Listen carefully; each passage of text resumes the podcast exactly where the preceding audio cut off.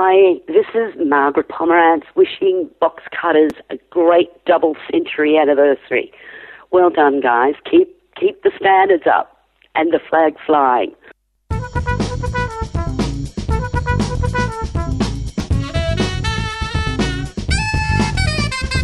Box cutters, box cutters, box cutters,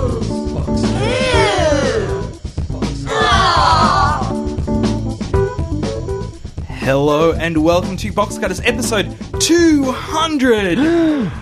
it's a celebration of a nation. My name is Josh Kinal. To my left, John Richards. Hello, listener. And to my right, Brett Cropley. Good evening, viewers. It's fantastic to be involved in the second bicentenary of my lifetime.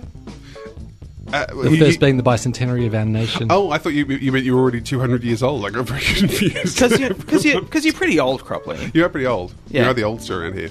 Yeah. Gramps. 200 minutes, maybe. Yeah. Uh, and can I also just say, I, I being separated by only an opening credits theme uh, from Margaret Pomeranz is possibly the most exciting thing that may ever happen to me. I love her. I love her. The only way I might point get- out you do still have clothes on. So, I- so you've at got the your moment. clothes and. and and, and The the, intro. credits, yeah, the intro. And the only way it could get any more exciting, because being you know almost on the same show as Margaret Pomeranz, would be only if I was on the same show as say you know Myf Warhurst from Spicks and Specks. Well, well, it's funny you mention that, John, because What? coming into the studio to talk about Spicks and Specs No. and some of her other No. television uh, is uh, Don't play with me. Adam Hills. No, it's Myf! Oh my god! She's coming in. She's coming in. She's coming to Box Cutters. That's very That's the exciting. Myf is coming to Box Cutters song. Well, the only way, the only way, I mean, the, look, I mean, yeah, the only way that's icing on the Pomeranz cake. You know, that's, Yeah, that's clearly. myth icing on a Pomeranz cake. The only way you could put those think you can get strange little arrested for silver baubles that no one quite knows what to do with. The only way you could add those on the top would be if some police guy from some reality police show I don't watch came in. Well, it's, it's funny you should mention that contrived description because Yeah. we do have uh, acting Sergeant Alistair Farrell, who's a part of the uh, Highway Patrol show on Channel 7, coming in to talk to us about uh, filming people in public and, uh, and also uh, why cops aren't real on television. Well, the only Now, way, what would you put in in the cream? Well, layer in the between- cream, the only thing that could be the cream in between the, the silver baubles no one eats and the uh, the myth icing and the Pomeranz cake would, would be a, a, a phone call from from Talia. I don't think that's going to happen. Good, I don't like cream. Yeah. I d- None of us need it. Too much cholesterol. As always, though, we're going to kick things off with the Box Cutters news.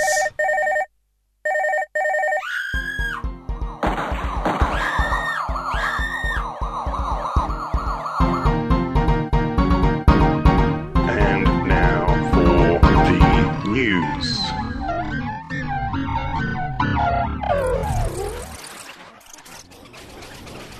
Firstly, in the news, we've done 200 episodes! Yeah! And it only feels like 54. to you, I know. Yeah, You don't yeah. look a day over 54. I don't look down 54. You know, it just occurred to me then what we should have done in this segment was uh, brought in some of our favourite news stories from the last 200 episodes. Presented some great vintage news for you. And, and what, just do like a flashback episode like Family yeah. Ties would Remember do? when? Yeah. Remember when this bit of news happened? Uh, well, also, uh, not very much news happened this week.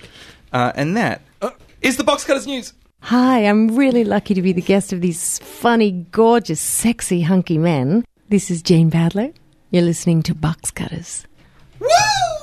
It's our 200th episode. And the 200th Yeah. playing of the Jane Badler introduction.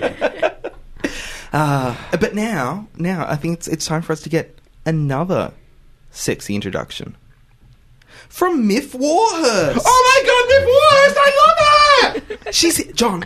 She's here in the studio. Hello. Oh, I can't do it as sexy as that, the last lady, though. That was extraordinary. that's Oh, Jane I don't Badler from V. Oh. So if you want to try and eat a hamster as sexy as she can. Okay. Can I peel my skin off in the same way? Yeah. In that sexy, sexy way. Myf, thanks so much for, uh, for for joining us on Box Cutters. It's a pleasure to be here on your birthday. You've been doing uh, you- you've been doing Spicks and Specs on the TV for uh, 21 years. Mm-hmm. Correct. now. Correct. Uh, well, it just seems like that because how you shoot like 95 episodes a year. Yeah, no, they, they get as much out of us as they possibly can in a short space of time. So at the moment, I'm actually not filming We film But but for you're on- six months. But you're on the telly. I know people think it's live, but it's not. Thank goodness it's not because. You know, being edited is a blessing, I think, for a lot of us. that really, that time between when you press the buzzer and answer the question is a lot longer than what it seems on the telly. So that's there's a little secret for So, you. how long does it take to film an episode then? Probably about an hour, an hour and a half. Okay, and and they down edit it down to 27 minutes. So, you know, anything that doesn't work or, you know, doesn't quite. It's a bit blue. Yeah, a bit blue. Oh, my goodness, some of the stuff that comes out on that show, it's appalling. it's appalling. And Adam the, lang- Hills and the language. a filthy, filthy Oh. man. exactly. And the language, oh, you wouldn't believe it. Kids would be, you know, shocked to know what actually happens. I, I know. I Mm. know. Kids are often shocked. I'm just, you know, sometimes in the street swearing. Yeah, Kids are like, language. yeah, no, they love it though. Uh, so it's it's pretty much the same show as when it started. It- Spicks and Specs. There's been a, a small amount of uh, of evolution, but but it's largely very similar. It hasn't changed, I would say, from the very first program. Uh, there's certainly things. set. Yeah, the set changed. We got a new desk, I think, four shows in, and that's pretty much the amount of money that the ABC spent on set design since then. We're pretty happy with how it works, though. People like it, so. It's kind of nice because so many other shows, if things aren't working, they try and particularly in a commercial world, they try and change things and, and reform them and make them work for the audiences. If someone says, "Oh, I don't like that," so they'll change something. Whereas the ABC have just let us keep keep going. You know, to use a Marcia a Marcia-ism from Idol, just keep doing what you're doing, and um, yeah, we, we're allowed to. So it's it's a bit of a luxury actually. So once you've Touchdown. once you've recorded the sixty episodes for uh, for this for the year, um, and then gone off for nine months, when you come back, is there like a pile of memos about uh, we need to talk about that and that and that and that and that? And, Not at No? all. No, that's also been one of the great things about the show. No one ever tells us, you know, what to do or how to be. Or I've never. I've probably had probably two conversations in the whole time. We're coming into our sixth year where they've said, you know, maybe look at that camera when you do your introduction or something, and that's probably about it. So we've really, Alan and I and Adam have been allowed to. Pretty much be ourselves, which is good because I've got nothing else to fall back on. So mm-hmm. I'm happy about that. And the risk of sounding completely sucky, like the show still works. There's there's no sense the show being stale or tired, or, or- which is kind of odd because normally with any any Yeah. show by this point you'd, you'd you know uh, do something. Uh, Does it sort of? Do you guys do anything to keep that vibrant, or is it just you show up and it just always seems to work? I think the selection of guests, which has nothing to do with, well, Alan or I, I'm sure Adam has quite a say in it, but I'm never in the office, so I don't know. But I think the selection of guests is so clever that it keeps it alive in a way. There's always someone different. There's it's never kind of the same. You never get bored. There's always someone you haven't heard much about, so you get to know them, and yeah, I think that's what keeps it alive. So, which way do you, uh, with with the news last week? Which way do you think it's going? Uh, do you think that you've taken Hamish uh, Blake up to the number one Q rating uh, Hope so. position in the country, or do you think that he's actually been dragging you along? I reckon he might have been dragging us along actually, and you know, I'll, I'll ride on his coat- coattails. That's for sure. No, he's he's he just resonates with people. They love him. I feel sad for Andy. And there's Yeah. always like, Andy's the B two. Yeah. It's like Oh, no but- one no one wants to talk about but Andy. Andy's so pretty. But Andy gets the hot supermodel girlfriend. Yeah, it's So true. you I know suppose he, that's something he to fall wins. back on. Yeah, exactly. Well, literally, Whereas, whereas Hamish just gets the, the packs of 16 year old girls. and nanas. Oh my god, you nanas, should see the nanas. They go mad for Hamish. They love him. so especially after the show will sign, and they're just cute. Middle aged women love him. Th- This was a, a, an amazing thing because I've gone. I mean, I've, I've stopped now because sitting in a green room for an hour and a half uh, is not the most exciting thing in the world. No. But I've been to, to a number of tapings of uh, of Spicks and Specs, and uh, I, I think I hadn't been there for about a year, and then I went to a, another taping.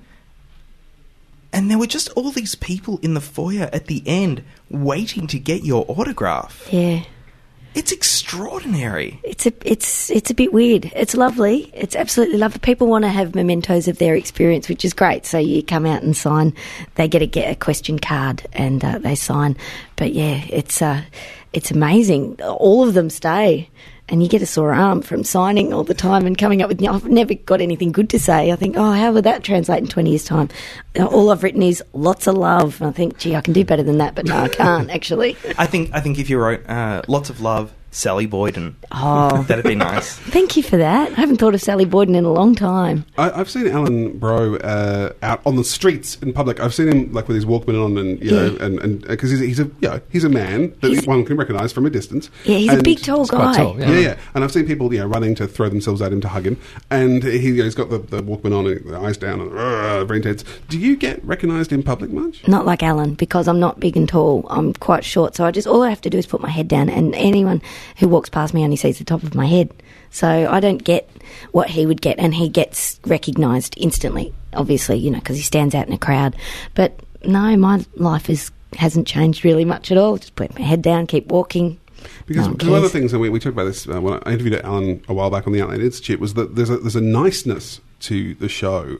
Like you guys are all really quite lovable, and you know, it's not a bitchy show. It's not a mean spirited show. And No. Alan, you know, gets people coming up to tell him how much you know he helps solve the problems between uh, you know fathers and daughters, and, and yeah, he brings people together.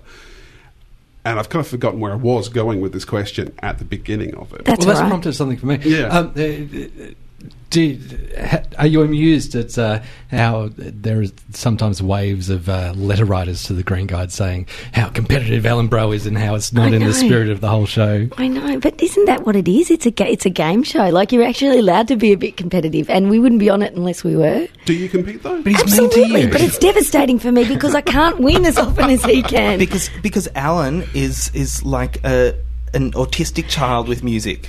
He is amazing. He And and you know, I'm saying autistic children who are really good at music trivia. yeah. Whereas you Like can't, that like that film Rain Man. can't bring to mind uh, the name Nirvana, No, for example. oh, that was a long time ago. but Oh, no, I had an, I had a. Yeah, similar bring that one. moment. Good- had a good one, no, no, no. I'm fine. I'm cool with it because that's what happens sometimes when you. That was the in probably the second show we filmed. I was freaking out. I'd never done anything like this before, let alone in front of a studio audience. And then knowing that we were going to be watched, and I just went completely blank. But I had a moment this year as well, and I'm not even sure if it's screened yet. I forgot Bette Midler's name. that's just, just pathetic. Yeah, I sat there and great. went. Ah, she was, you know, born in, lived in Hawaii, worked on a pineapple farm. I had everything. Duets with Tom Waits and Wind Beneath My Wings. I was doing it all, and then I just went, I cannot think of her name, and it just happens, and you got to you got to go with it.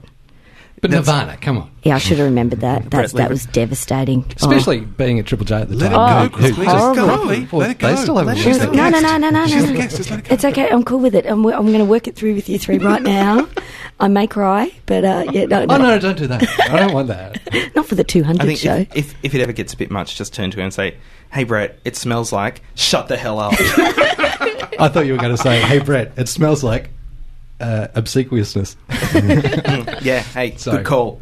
Good call. up last week. Yeah. oh, did you? Vocab, none. See, it happens to everyone, Yeah. and I think that's probably the pe- the appeal of Spicks as well, because everyone just mucks up every now and then. You know, Well, maybe we show our competitive sides or our Well- nice sides or whatever, but it's a bit real. So you didn't get to, to pull a diva turn and, and insist that they cut that from the, the final cut. Oh God, no, to- no, no! I have nothing to do with it. Once I walk out of the out of that studio, we have nothing to do with it, which is pretty good. So you put your faith in the, the producers, and um, yeah, they've they've looked after us. Do you so. ever get surprised by what's cut and what's left in? Not really. No, you can kind of sense once you've been doing it for so long, you know what's going to make it in. Like if there's a narrative through the show, if someone sort of discusses something and it goes has a flow, you'll know that that'll stay in, and you know in front of an audience too what works and what doesn't. They'll respond, so you can work it out. I, uh, I I haven't looked at the credits recently on on Spicks, but I, I remember in the early years, It's easier to read now because they're not zooming along the Oh, bottom. yeah, correct. Alan uh, Alan was credited as a writer. Yeah, that was the first year. He's he was also a question answerer. Mm. It made it very difficult around the office because Alan would actually have to be. They had to put him in another part of the building because he he obviously couldn't be involved in the question asking department. So really, I'm, I think poor old Alan went a bit mad having to sit in the ABC four offices down from the Spicks and Specs office. He said he, he almost had to wear a bell around his neck to say when he was coming into the room to dingle it, so he wouldn't actually hear what's going on. But yeah, he stopped that after the first year because it just it didn't work out. Just just too hard. So so he does actually know all stuff. of that stuff. I know, I know, it devastates me. What a, what a freak. he does. The, uh, uh, since uh, since Spicks and Specs has started though, and uh, before Spicks and Specs we had uh, Good News Week, but since Spicks and Specs became the most popular show the ABC has ever done in the history of 900 years of television, Not Uh, quite. It's no Kath and Kim. That was pretty successful. Kath and who? All right, okay. What was that? The one with the, the John English theme tune about ribbons.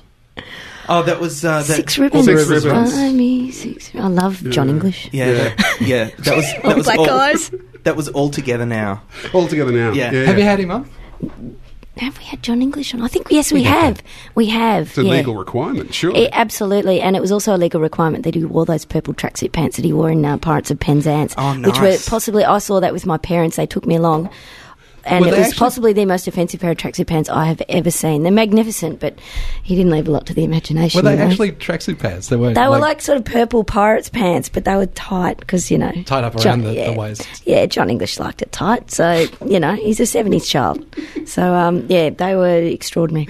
So so since since then though, Mm. since then we've uh, we've seen so many uh, panel game quiz shows with celebrities who don't actually win any prizes in them come up talking about your Mm. generation, the Squeers, ADBC, and uh, and we'd had we had Sam Sam Pang in, uh, and I really went him about uh, how many of these shows that we're seeing. As- as- yeah, yeah, yeah. You went him. I- Yeah. he was Can't imagine crying- that, Josh. With a He was- knife. Wow, he was totally crying and bleeding at the end of it. It was it's poor love. horrible. I like Yeah. Sam. There's Well- probably still stains on the seat there. Yeah, Oh, probably, okay. probably. Anyway, I, I want to know what, what your take is on the uh, on on the imitators and also on how easy it is just to get a topic and put a panel quiz game show together.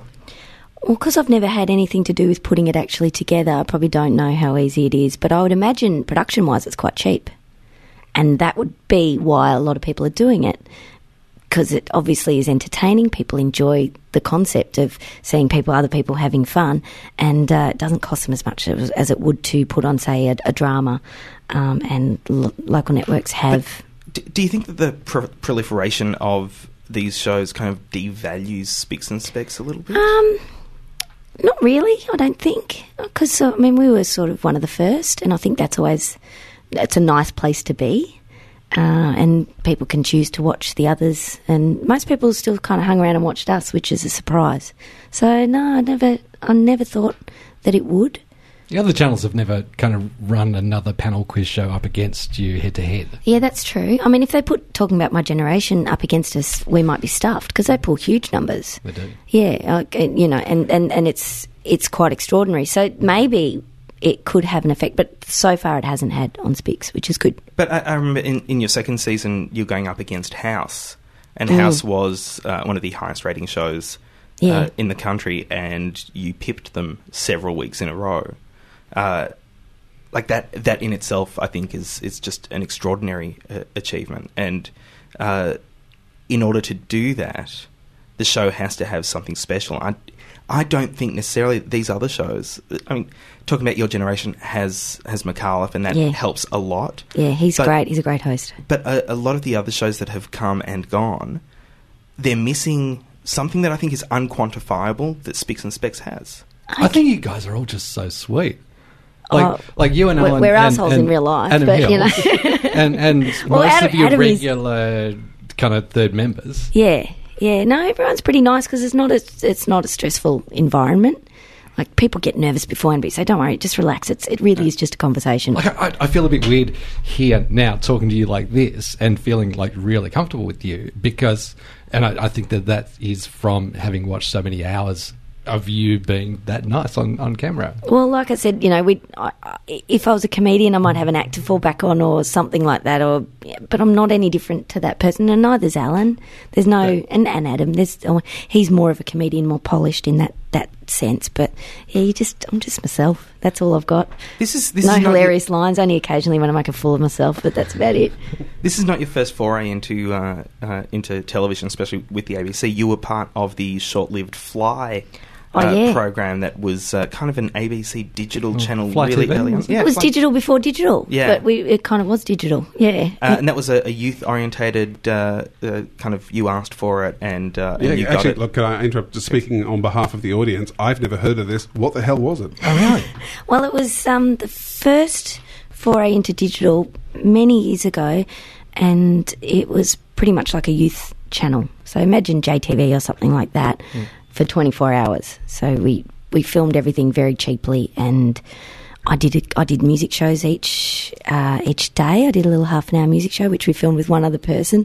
You'd film it in a block. Karen Lang was my producer, actually, and um, yeah, we had a great time. It was good. H- I, how did you pick it up? Like, was it?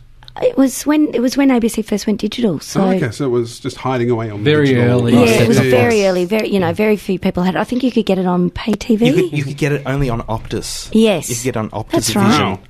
You're right. God, I feel so old. It's like saying VHS and Beta. yeah, but I started work just helping out as a researcher on that show, and um, they eventually, you know, cutting costs, and then looked towards me and went, "She's cheap. Let's get her." And uh, yeah, it was good. It was a good experience. If, if, I was telling that story, What? if, if I was going to tell that story, I'd say, and then they recognised the talent in the corner of the room. The Not sheer really, brilliance not that was really. amongst them. And I uh, don't think so. I think it was, you know, we needed something to come out of Melbourne. Most of it came out of Sydney, and I was around. So, Do you ever, ever get because you, uh, you also seem quite self-effacing, if I can use that word, I think correctly. Yeah. Um, when you're on the show, do you ever get starstruck by the, the, the guests that come on? Spicks and Specs? oh, totally, yeah. But sitting next to Barry Humphries for that Christmas show freaked me out no end. Like I, I was just, just everything I said. I was thinking, I was thinking, oh, you must think I'm an idiot. Sorry, she. It was, Uh, yeah. it, was, it was it was Dame Edna. Dame so, Edna, So yeah. it wasn't actually Barry because I I No, was uh, I was I was working at Roving Enterprises when Dame Edna was on Mm. Rove, and uh, it was it was, a message was sent around that uh, if you saw her in the corridor, Mm. she was Dame Edna Everage and uh, would not respond to any other name. Mm, pretty much, pretty much. But you know, sitting next to her, it was there was there was a lot of Barry in there too, and the filth that he he she came out with while the cameras weren't on. Oh my goodness, I couldn't. I didn't know whether to laugh or cry. Were you Like, offended? No, I wasn't, but it was it was pretty awesome. Like there was a, an, a rather large lady sitting in the front row, and uh, she was wearing a big moo and um, and she or well, yeah, she said. Uh, I feel sorry for that elf that's under her dress. That's not. I didn't know whether. I sort of went, oh my god, I don't know if I should respond to that. but he was being really wrong and inappropriate under his breath, and I loved it, of course, because you know that's the side that you don't really get to see. And uh, yeah, it was uh, it was magic. It was magic. But yeah, at that point, I went, should I be laughing at this, or should I just say no? That was really inappropriate. I don't know. Because you know, if you if you take that stance, you're all Harry Connick, and suddenly all of Australia just hates you and wants you kicked out. Exactly. How did that turn so badly?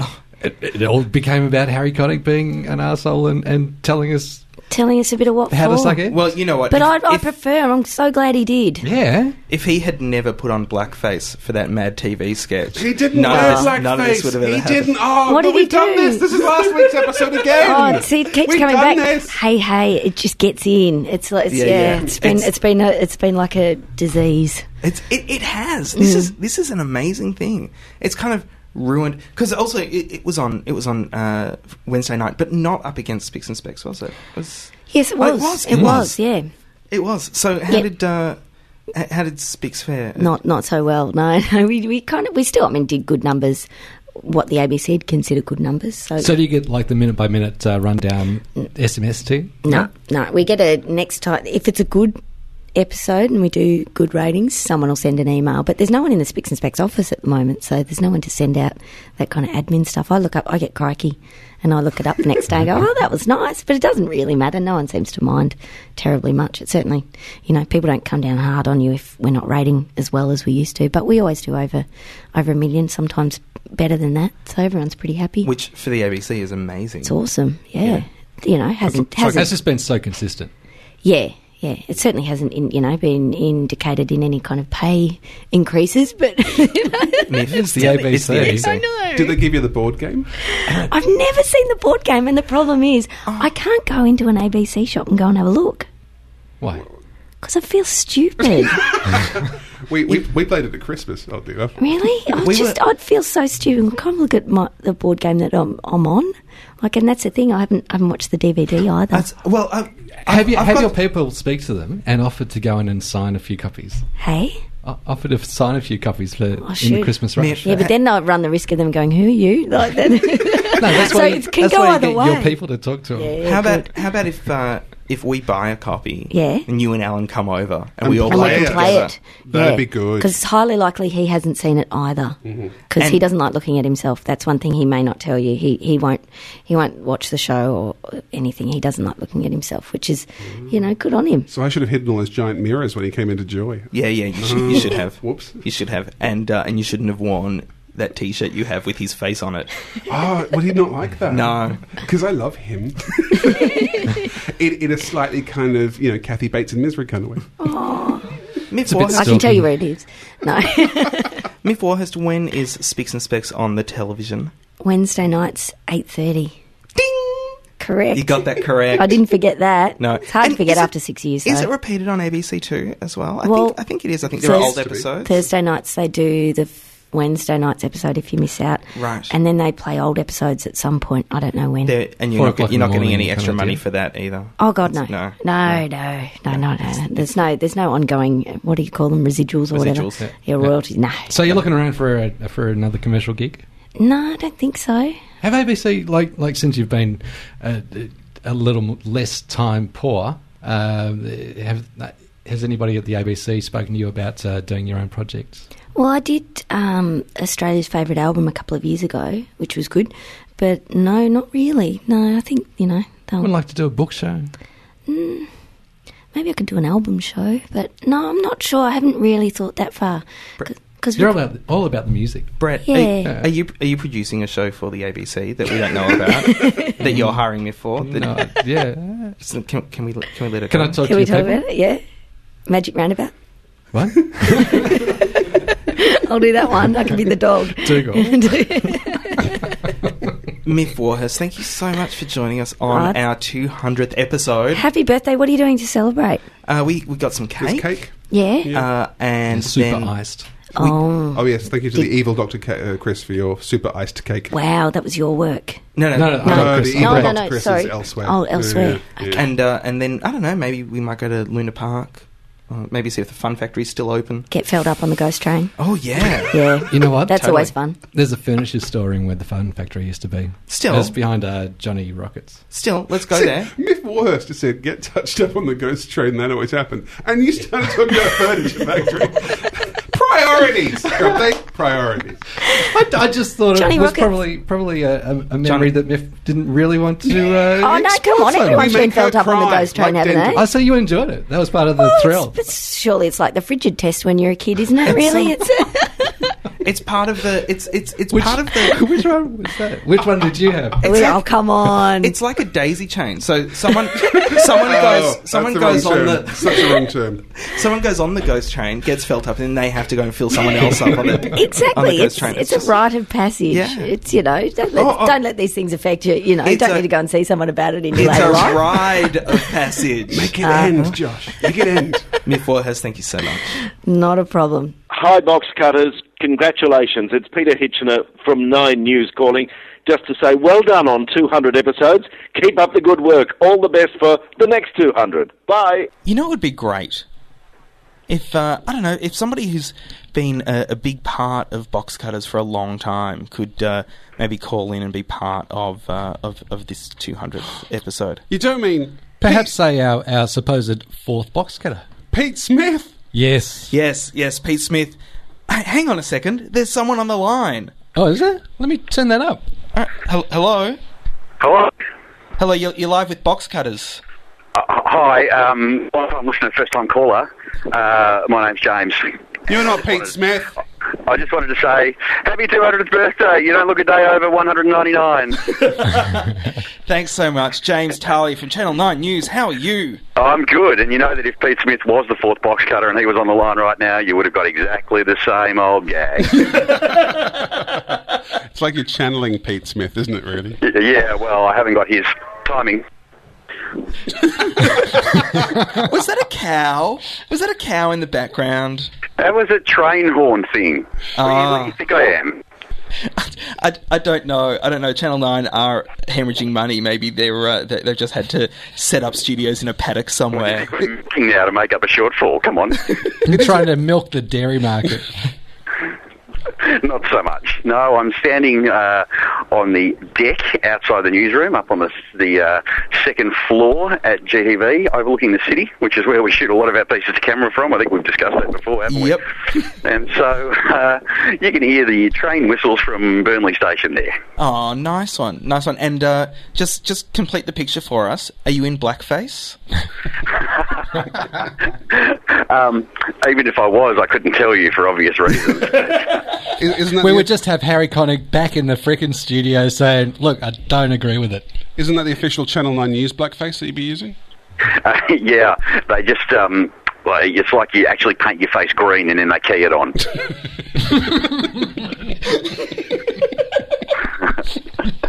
Oh, that's fantastic. That's fantastic. weird.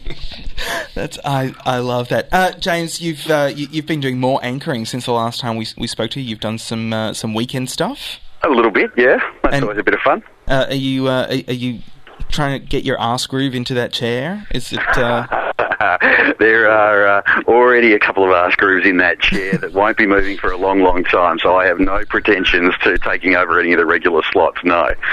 It's good just to, it's nice just to have a run. I'm not thinking in any way that uh, there's going to be a spot coming up soon. Is that why they've taken the chair away on the weekend so that they can just put anybody in there? No, the chair's back, Brett. Come on, pay attention. yeah. 'cause What are you watching on the weekend? I was so appalled at the blackface, you know. You know, you're boycotting now. Well done. No, actually, I'm, I'm I I have a life. Uh, so generally, I'm not watching TV at six o'clock on uh, Saturdays and Sundays. oh, I I guess. don't watch TV. Oh, I'm too good to be watching TV. I just hosted 200 bloody episodes of a TV podcast, but I'm oh, I'm too good to be watching I don't TV. I don't watch Yeah, TV. you rock, Brett. You are absolutely I watch just rocking. lots of TV, but I wouldn't record the Channel 9 news to watch later on from a Saturday night because, you know, there's no politics, nothing's happening. They make it all up anyway. And and, and it's like uh, 18 minutes of sport. Stop baiting, properly. No, no, it's not just Channel 9, it's all over the place. It's not just your fault, That's, James. that's You're all just how, that's just how uh, TV news is on the weekends. I choose not to respond, but uh, I'm sure our Canberra guys who are rostered on every weekend will be very pleased to hear you say that. Thanks a lot. Can I uh, can I pass on Brett's address to you to give to them? I will, yes, absolutely. But That's, surely, uh, you know, once everybody takes that, that two o'clock flight on Friday Arvo out of town, they don't have to stick around Canberra. Of course they stick around Canberra. There's news to be reported. What's the matter with you? f- feel free. Political news on a weekend in Canberra? No. I'm, Phil- not, I'm not engaging in this anymore. Feel free to call him a cockhead at any time. No, I think you just did, and I'm happy to go with it. Damn, so we don't get that sound bite. We can't put No, that on Media Watch. oh, and also, I, I think since we spoke to you last, you've been on Media Watch, which, uh, Oh, uh, have I? uh, yeah, how, how did Something that? good, no doubt. Yeah, it wasn't. It, it wasn't great. Uh, but di- so that clearly didn't affect you at all. what, what was it? Uh, it was uh, it, it was a story you did about uh, footballers uh, getting a stripper. It was it was a complete non-story that it just seemed like you were entirely forced to do. None of which do you need to comment on. Let's talk about the Media Watch stuff. Yeah, well, uh, you know, uh, Media Watch, they, um, they, they provide an interesting service to the industry, don't they? Actually, this is this is something I hadn't uh, stopped to think about until this exact moment. I had always assumed if you were on Media Watch, you would you would know, and then it could be I don't know why. Like they'd send you an email going, "Congratulations, you're on this week's Media Watch." So, can you actually not know when you're on Media Watch? yeah, very much so. Yeah. Or are you just saying that? It's just like I, I don't I don't listen to my own albums kind of thing. No, no, no. Well, I, I think sometimes perhaps what can happen is that, that um, Media Watch might email the boss seeking a response, and, and if the boss is inclined to say, Media Watch, not talking to them, then you, you'll probably never hear about that email even having been sent. So you don't know until people start texting you about 25 past nine on a Monday night going, hey, you're a tool, you got rolled by Media Watch. So uh, so you didn't get a gift basket or anything. Not so much, nor a Christmas hamper either. Let's go over that old ground. Yeah, yeah. Let's not touch that. How are those Channel Nine thongs going? They're good, very strong. Uh, James, thanks so much for uh, for calling in and, and being a part of our 200th episode. My pleasure as always, and a big congratulations. Thank you. Hi, I'm Adam Zwar. You might recognise my voice from ads for Ford, Australia Post, and HBA. Or maybe from the phone calls I make to your house late at night. That's right. I make phone calls to your house late at night. I'm Adam Zwar, and you're listening to Box Cutters. And in the Box Cutters studio, we're joined by a policeman because of stuff we said last week. Acting Sergeant Alistair Farrell, welcome very much to Box Cutters. Good afternoon, gentlemen. Uh, you are. You sound like a cop. Yeah, you really do sound like a cop. Funny that. But it's just two words, and it was. oh no, cop. If, as if the uniform didn't give it away to start off with. Well, we'll, we'll get to that later. Uh, there's. Uh, y- Actually, can we point that out? You are actually in uniform. Yeah. Thank you very much. For, for, for the Video you know, podcast uh, viewers would have seen that already. But for There's, those uh, with the, there's the no- audio medium only, yeah, uh, we actually in in the whole the whole shebang. I think that's the correct term, isn't it? Shebang. I think that's an officially sanctioned term. Yeah, we'll go with it. Brett. And for those watching in black and white, uh, Alistair is in the blue, which is the one next to John in the red. Brett. Yes. There's there's no video podcast, and if you keep going on with that, you might get arrested for impersonating a video podcast. Just letting you know. Uh, now, now you're you're part of uh, the Channel Seven show uh, Highway Patrol. That's right. Also known as Melbourne's Highway Patrol, also known as not the New Zealand show Motorway Patrol. that's also true. Uh, and the, the the premise of the show is uh, basically uh, cops drive around, pull people over, uh, get abused, and then issue fines. Well, yeah, I suppose that's a simplistic way of looking at it, but not everyone walked away with it. Not everyone walks away with the fines, and not everyone walks away with a face full of abuse either. But uh, yeah, that, I suppose the colourful ones are the ones that make it to the show because they're a little bit of entertaining value. But it's also the uh, a bit of a sad insight into what goes on in the day to day and what we have to uh, face up to. with uh, with with the show and, and having a camera in your car while you're driving along, having to do bits to camera, talking through what's going on, uh, and then getting out of the car and, and say in a nighttime situation, you've got to uh, speak to somebody that you've pulled over. You've got a camera crew with big light uh, shining on the, the whole situation.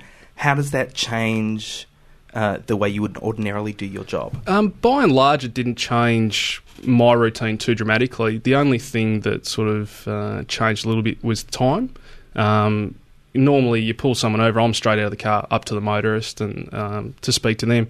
In this case, it was jump out or sort of wait for a sec for the camera crew to prop themselves into position, then we'd sort of roll on. But that excuse me, they were very adamant not to get in the way. You know, don't let them change the way things are done or the the the way we speak to people and stuff like that. It made you certainly more self conscious of what you were saying and things like that, and some wisecracks that you might otherwise run out sometimes got put away for the week or whatnot. But um, look, at the end of the day, by and large, they sort of left us to do our own thing. And if we left them behind, uh, for instance, if something happened fairly dynamically, uh, the camera uh, in the car would capture what was going on. You're wired up anyway, so they could hear it even if they weren't there at the time. So, by and large, things just rolled on business as normal.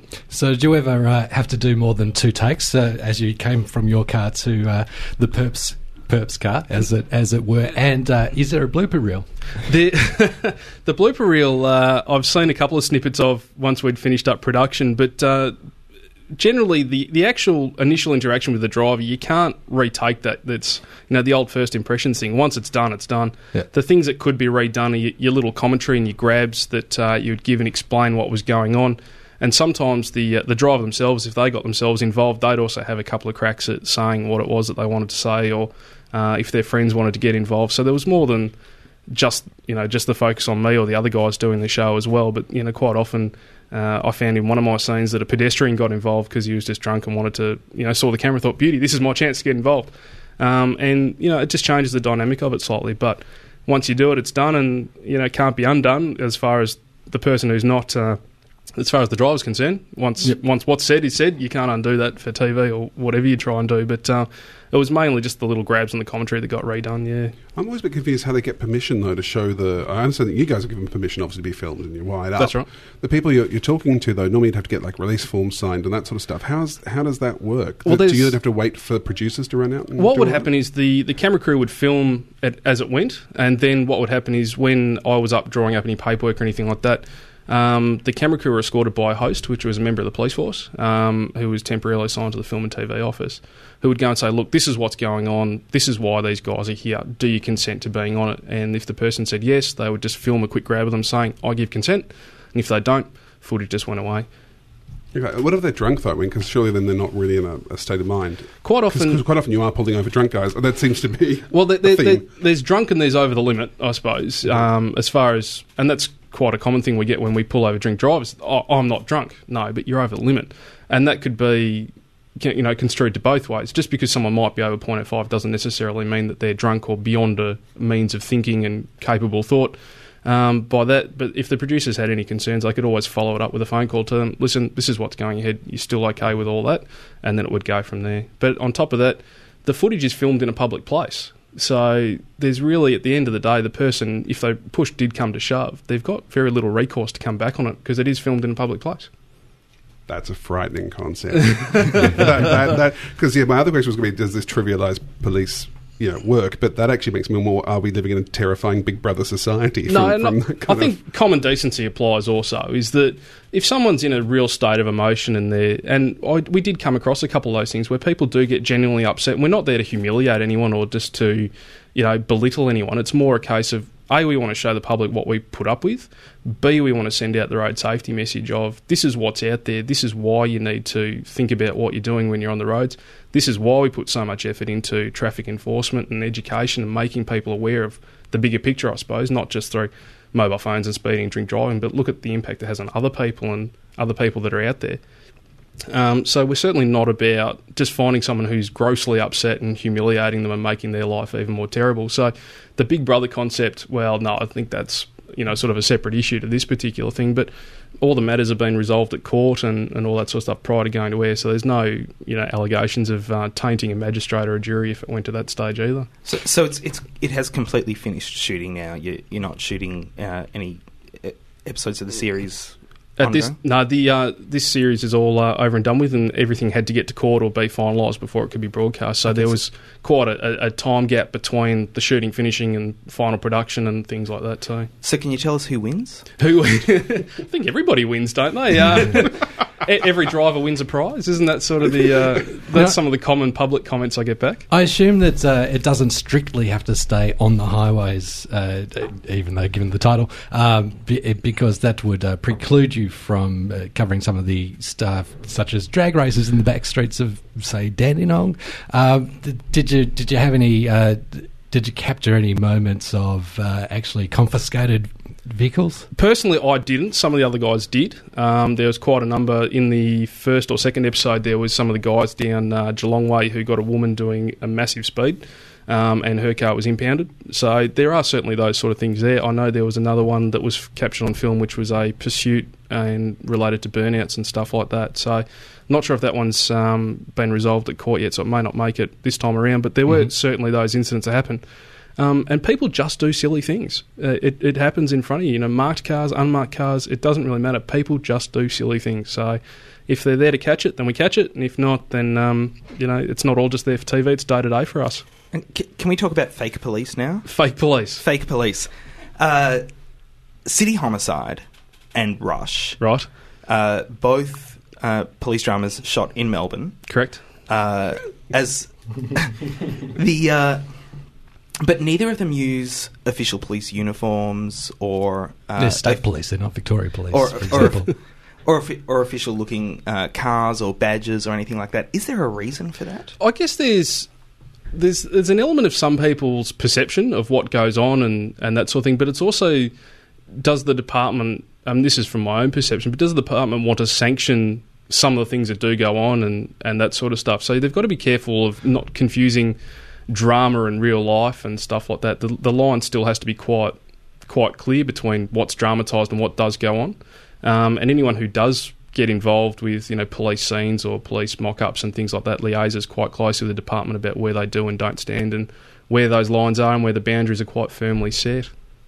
Because that's that's always uh, seemed to me a little bit uh, of of a problem with with drama. Yep. Uh, is that the uh, things like City Homicide and Rush? I mean, Rush is you know entirely made up. They made up their own unit, and uh, you know they made up Sam Johnson's career and stuff. But uh, but they they try to portray themselves as being as realistic as as possible while also being as exciting as possible.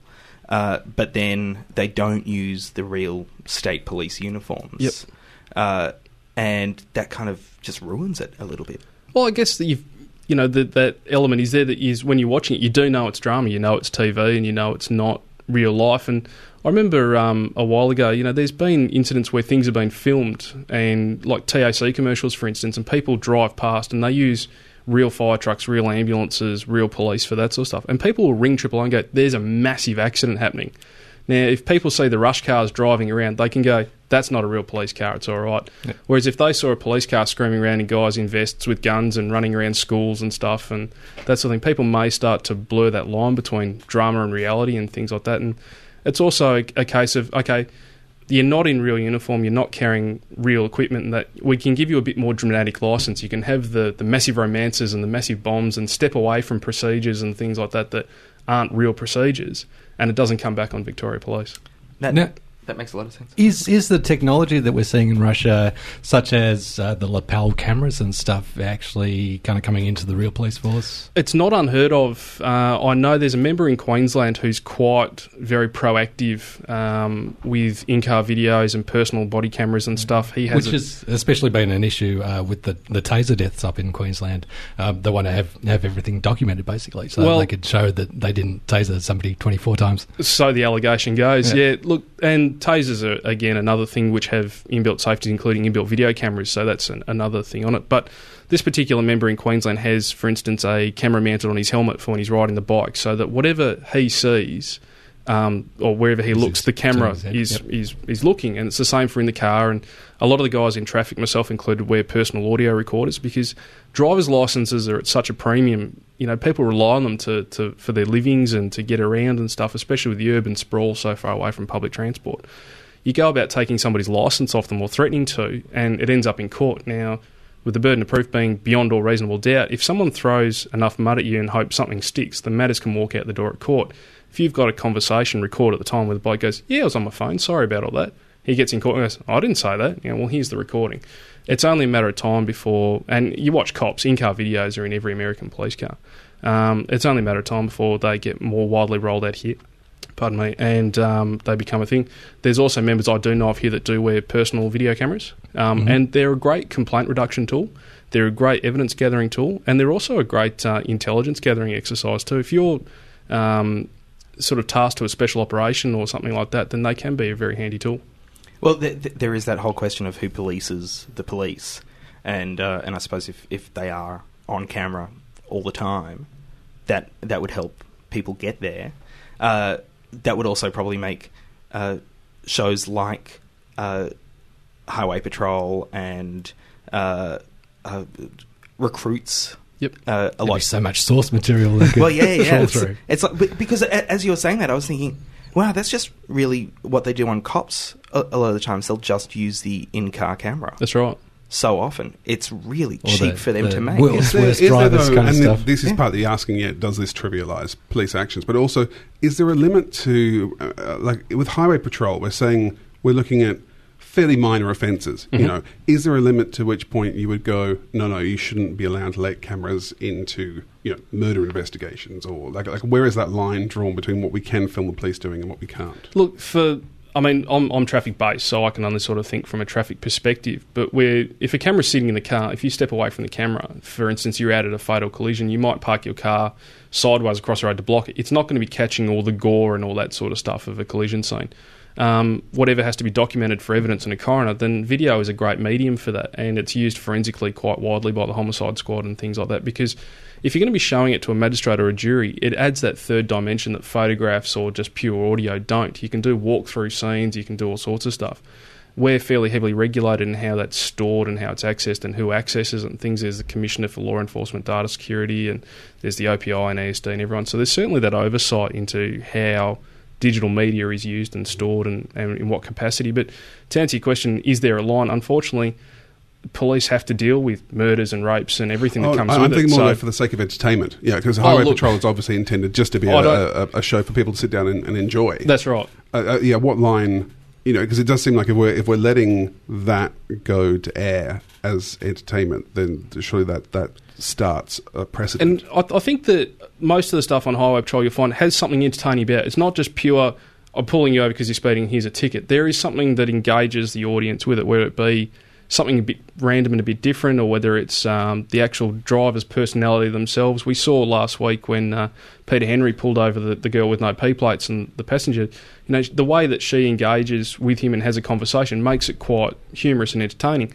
The fact that he didn't give her a ticket and all that sort of stuff. But I think that, again, it comes back to that common decency type thing. We're not there to belittle people. We're not there to trample on someone's grave or, you know, walk through crime scenes and all that sort of stuff. So, yeah, of course, there's going to be a point where I think good taste is going to dictate, hey, listen, this is not quite what we're after and that sort of stuff. Mm. There's more than enough websites if people have that bloodlust that I'm sure that they can go and look up. But and that's not what we're about, and that's certainly you know there's those crime sort of shows that do go on on other channels about you know they look through crime scenes and the investigations and stuff and. They, they sort of sanitise what does go in there. There's not that pure sort of bloodlusty type thing, and I don't think there's sort of an appetite for that sort of thing. Uh, in uh, in the Louis Theroux documentary, "The Streets of Philadelphia," where he goes uh, he goes to Philadelphia uh, to find out all about the uh, the uh, crack and meth problems that are going on there, and he rides with police. Uh, there's a point where uh, a suspect is seen throwing a package out into a gutter and running. Uh, and then uh, he's caught and says, "I never threw anything out. I never handed anything off. I never did anything." And the cop says, "Dude, we've got it on camera." Yep. Has that ever happened to you? Have you ever, have you ever gone? Yeah, you did run that red light. We've got it on camera. Well, that's right. It happened once to me during the highway patrol filming. Bloke, um, we were sitting uh, sort of in an intersection. He's crossed right in front of us through a red, and we replayed the footage on the spot. And he went, "Oh yeah, okay, fair enough." Um, enough times. I mean, it, I'll have a matter that gets contested to court, and you'll serve the brief on someone with the statement of the transcript of the audio as I type it up, and they'll have it, you know, six eight weeks before the court date, if not longer. And they'll still maintain, I didn't say, I didn't say that. And you go to court and you go, listen, mate, I've got a tape of this. Do you want to hear it? And then they'll just change their plea. So it, it does it does happen regularly. Do you ever say, "Hey, do you want to do you want to hear it and not actually have the tape?" no, I think credibility is certainly an issue there. You don't want to call the bluff too often. Or you don't want to be called on your bluff? Yeah, too. exactly right. You don't, last thing you want is to be getting in the box and someone saying, "You said to me earlier, there's an audio. The magistrate would like to hear it." And yet, actually, I don't really have it. Um, sorry about that. It throws your credibility, and especially if you work on your own a fair bit, like I do, your credibility is everything. Um, and we go up before the same magistrates again and again, and they've got long memories. Yep. So the last thing you want to do is make yourself look like a dill, and uh, have it come back and bite you later on. Acting Sergeant Farrell, we, we are out of time, but before before we go, what's your favourite cop show on television? Oh, jeez. You, an you excellent- can't you can't say Highway Patrol. well, of, of course, well, that's why I thought you might say that. So I was trying to rack the brain. Look, I've I've had a bit of a chuckle at the Force because a mate of mine was on that right in the middle of Movember, and it was the best porno mo I'd seen on TV in a long, long time. So I think that's definitely going to have to take the cake. So to uh, to Rhino and the boys at WA, well done on the porno mos. so not the the Shield, the Wire. Look, the Shield, I'm a big rap for. I really am. I think it's such policing there? Uh, well, it's just such a different show um, in that a good guy who's a bad guy who's actually trying to be a good guy and things. And it was a different perspective on it. And I think it's a um, a very different take on the traditional good guys versus bad guys. And I think that's what made it very entertaining. And I'm just waiting on the last season to be released on DVD. Ah, ah, so you're in for a surprise. Oh, thank you Uh, very much. Because the, Alistair watches it legally. Yeah. oh, Yeah, did you Oh, see that? yeah, yeah. Yeah. Yeah. No illegal torrenting for Alistair. Good work. yeah. Well done. Nothing well you can done. indict me on anyway. Well, uh, good, good luck on setting up your own strike team, and thank you so much for, for joining us on uh, on our 200th episode. Thanks for having me. Happy birthday. If you watch one thing,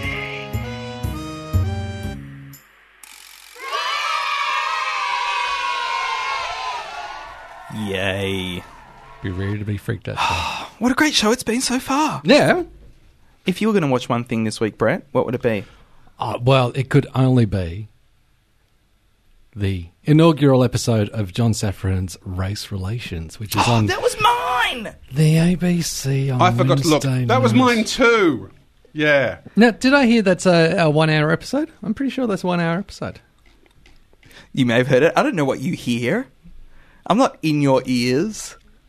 That voice is just in your brain, Brett. Uh, my my spies tell me that it goes for an hour, which is quite interesting for the Wednesday night ABC comedy lineup.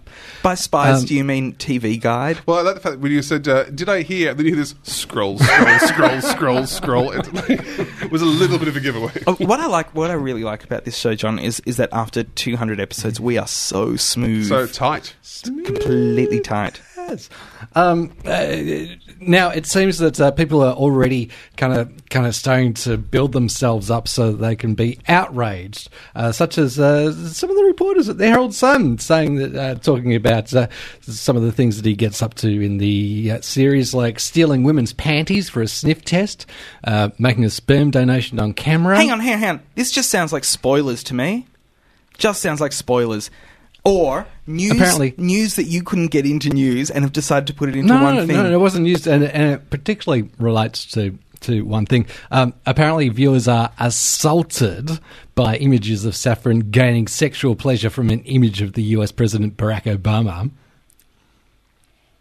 It- Um, Again, sounds like a spoiler. And even though Uh, he, essentially, no, Brett, are you just Even going though to he hadn't Brett, seen it. Brett, Brett, are you going to just go through all the jokes in John Safran's race relations No, no. and uh, and ruin them for us? No, Is that what you're no, doing That's now? it. That's all of it. Okay. Um, but even though he hadn't seen it, the Australian Family Association's John Morrissey labelled Safran's show offensive and, quote, the lowest point in Australian television history. Oh no, I reckon we can go lower. It's um, Hey Hate Saturday blackface. Yeah, I, I think that's pretty much the lowest point Uh, in if, Australian uh, Later on, there was an history. editorial in the Herald Sun saying if the public gives a shocked thumbs down, which they're building them up to uh, do exactly, the uh, to the first episode of Race Relations, director of television Kim Dalton would seem to have no choice but to sack himself. Because he's fully aware of what's coming up in it. Uh, Is that- is that a finishes sexual off, thing? Can this, you sack yourself? This is trash No, TV. no, really, I'm interested because if you sack yourself, you're no longer in a position of how you could have done that. Is it like becoming your own granddad? Is it like a traveling in time thing if you sack yourself? No. Is it like a quantum mechanical thing that's just, No. you know? Because No, it's not like you're trying to do it retrospectively. Is it a is it a hip hop thing where you sack yourself before you rack yourself? It's not a euphemism either. Um, it finishes, this is trash TV. It's not funny and it's grossly insulting. I encourage everyone to watch it. Screw you, Herald Sun. So hang on, the I encourage you to watch. Was that in the Herald Sun? No, n- n- That was confusing. grossly Yeah. insulting That was the you should end have, of the you should have used a different font when you were doing the Yeah. Herald Sun. Brett bit. Cropley speaking now. I encourage everyone to watch it. Oh, okay. So that's and record it and watch it again. John Safran's John Safran's race relations is on when Brett? It's on Wednesday night, ABC One, 9.30 p.m., duration one hour. Thank you. I'm your postman. I have a letter for you. Did you read it? You're a godsend. Savior. No, I'm, I'm just the postman. The postman. The postman. The postman. The postman. Uh, loyal listener, Will Anderson wrote us a letter. Did he? Yes. Did he write it? Uh, no, it's an email. Wasn't with a quill? Wasn't with a quill. Not an ink? No, it was- parchment? It was an email No? and uh, and almost entirely in lowercase, except for uh, except for USA, which was capital. I'm guessing he was doing it from his phone. I don't know. Anyway, uh, he says that he's in the USA, and then goes on to say, "Well done on making it to 200." Thanks, Will. That's really it. Th- th- th- th- th- There's no more? No, not really. Y- y- The context seemed to be. I know. Okay. I thought that I thought there was more, and then I went back and looked at it. it's just one line. Um, Well done on making it to 200. We have, I know this is letters, this is actually more uh, birthday cards. We have a, a card. We've received a card, a physical card in a bright green envelope from the lovely Rob Boxcutter, who uh, says Happy 200th. He's actually found a 200th card. It was actually a 100th card, please. A 200 episodes card. A 200 episodes card. It was. Uh, look, I, I just think though, if you, if you look carefully there, Brett, you can see that he has he has done a little bit of alteration. I think. It I can't tell what was originally on the card and I, I can't what tell if the written on if the, the, front there. eyeballs. I can't tell if the eyeballs are original or, or added. It's, No, the the da, da, da, da, da. no, no, no. That's that's added. Is it? Yeah, yeah. Because So it was just blank underneath that let me, colourful. Let me read that. let me read that bit. Disco out, okay? ball type. Because that goes da da da da da da da da da da da da da da da da da da da do do do do do do ooh ah ooh I, thought our theme tune was just printed on the front of all these cards, but it's um, it's hundred episodes in the making card, and he says wherever I go, Box Cutters manages to find its way to me, whether it's Melbourne, Brizzy, Vancouver, or Budapest.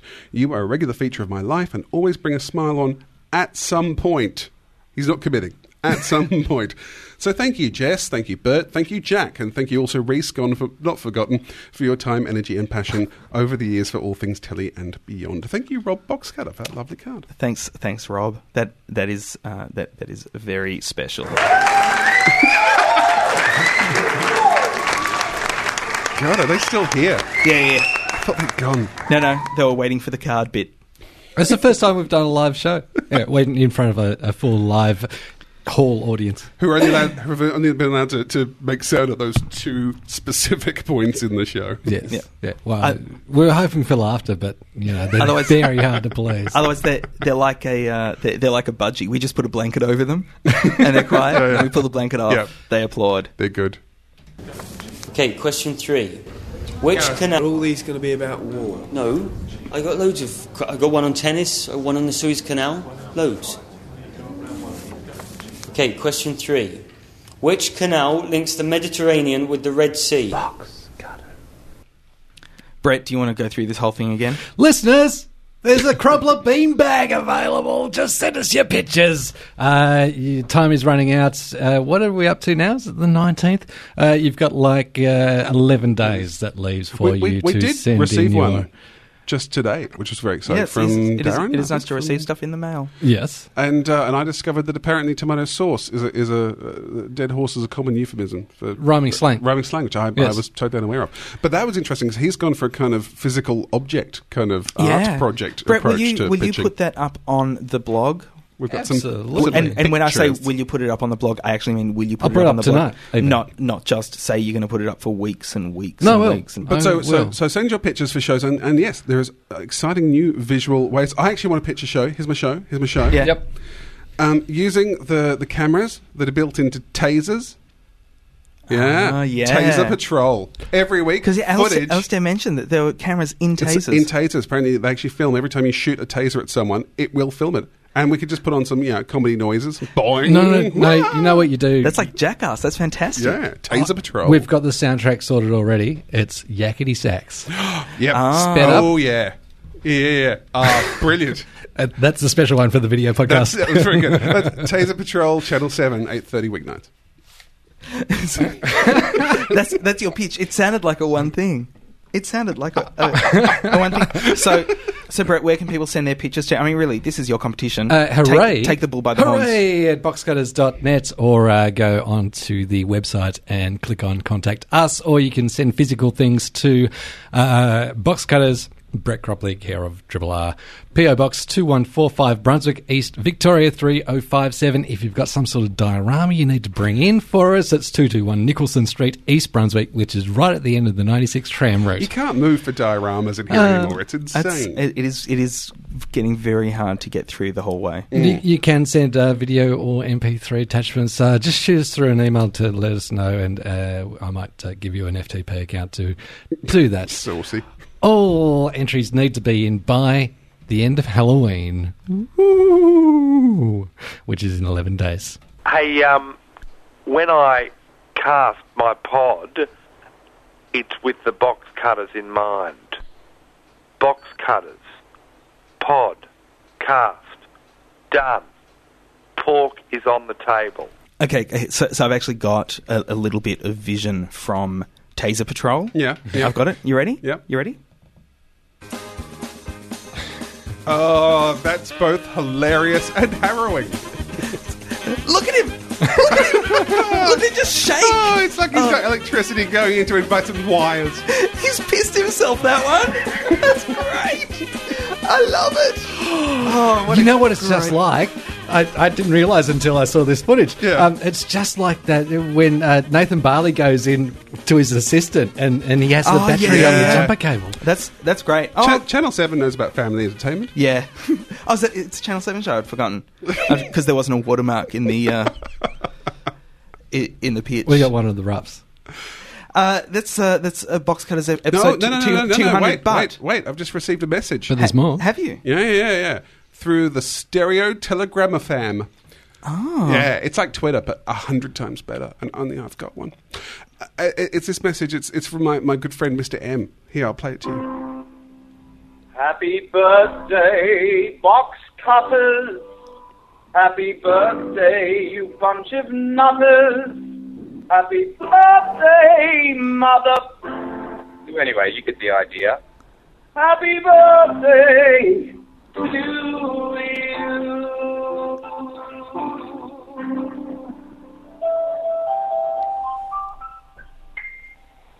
Happy birthday from McLachlan. That would be the Craig variety of McLachlan.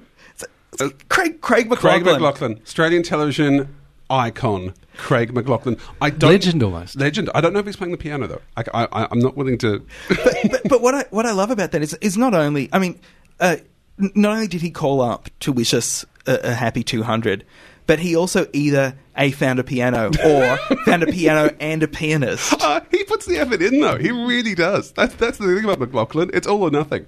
So impressive. So Yeah. impressive. Thanks so much to uh, to Craig McLachlan and the wonderful Margaret Pomeranz and the extraordinarily excellent Peter Hitchener for calling up and, and helping make our 200th episode so absolutely wonderful.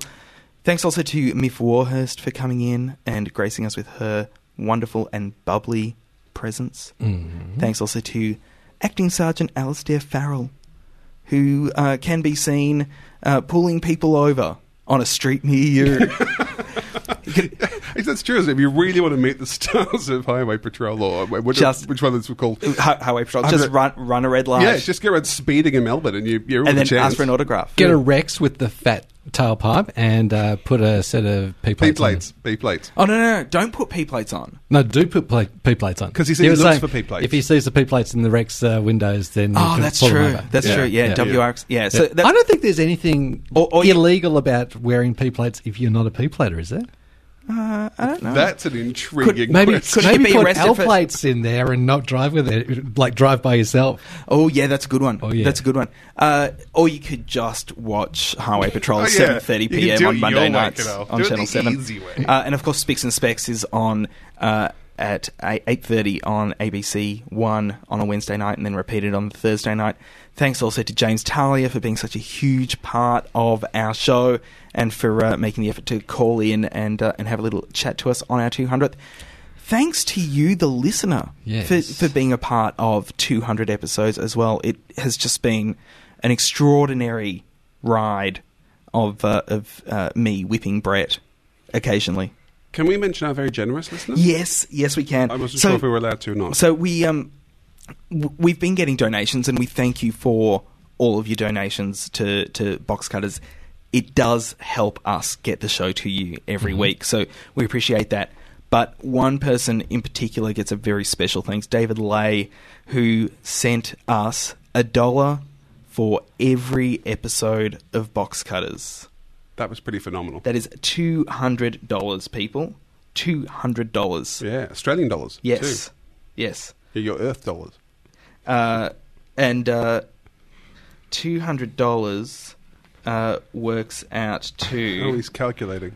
That's not. I'm not sure he's calculating though. Yeah, I- I'm, I'm worried. Uh, US dollars, Canadian dollars, uh, Zimbabwe trillions. It's about uh, really. It's about one point four cents per minute of box cutters.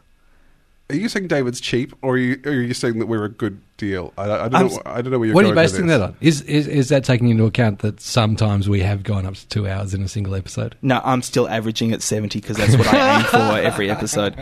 I'm saying box cutters. What a good deal! What a bargain!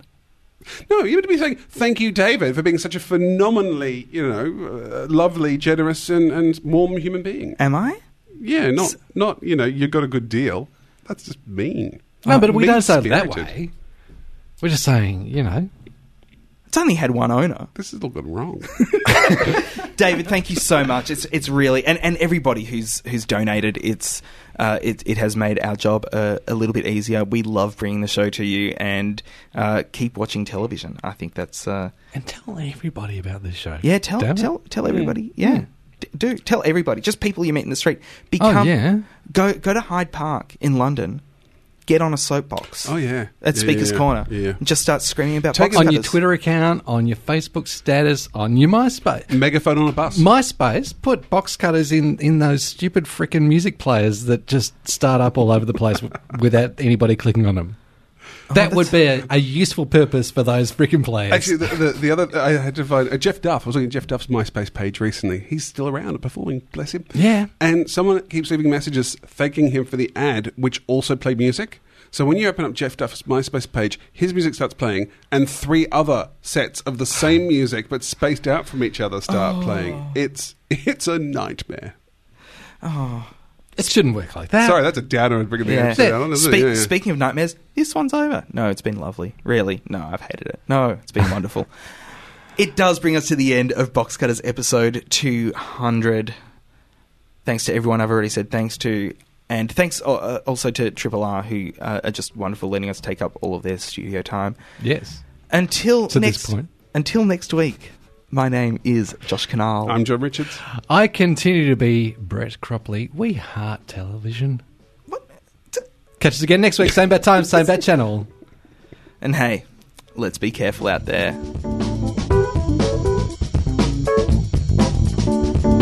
Box Cutters thanks 3RRR, whose studios we use to record this podcast pretty much each and every week. Find them on the web at rrr.org.au or 102.7 FM if you're in the Melbourne metro area. If you enjoyed this podcast, please go onto the iTunes Music Store or anywhere else you find us and leave a review. It will help other people find Box Cutters and then they can enjoy it too. Email us at hooray at boxcutters.net or via SMS on 0458 288 837. That's 0458 Cutter.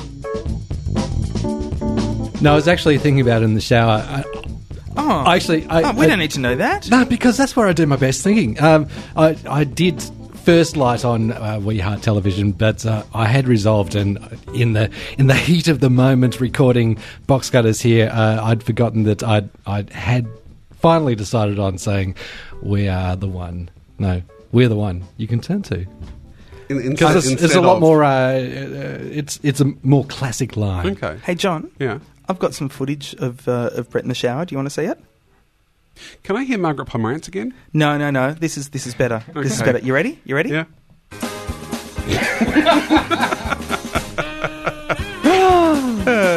no, really. How did you get that camera there?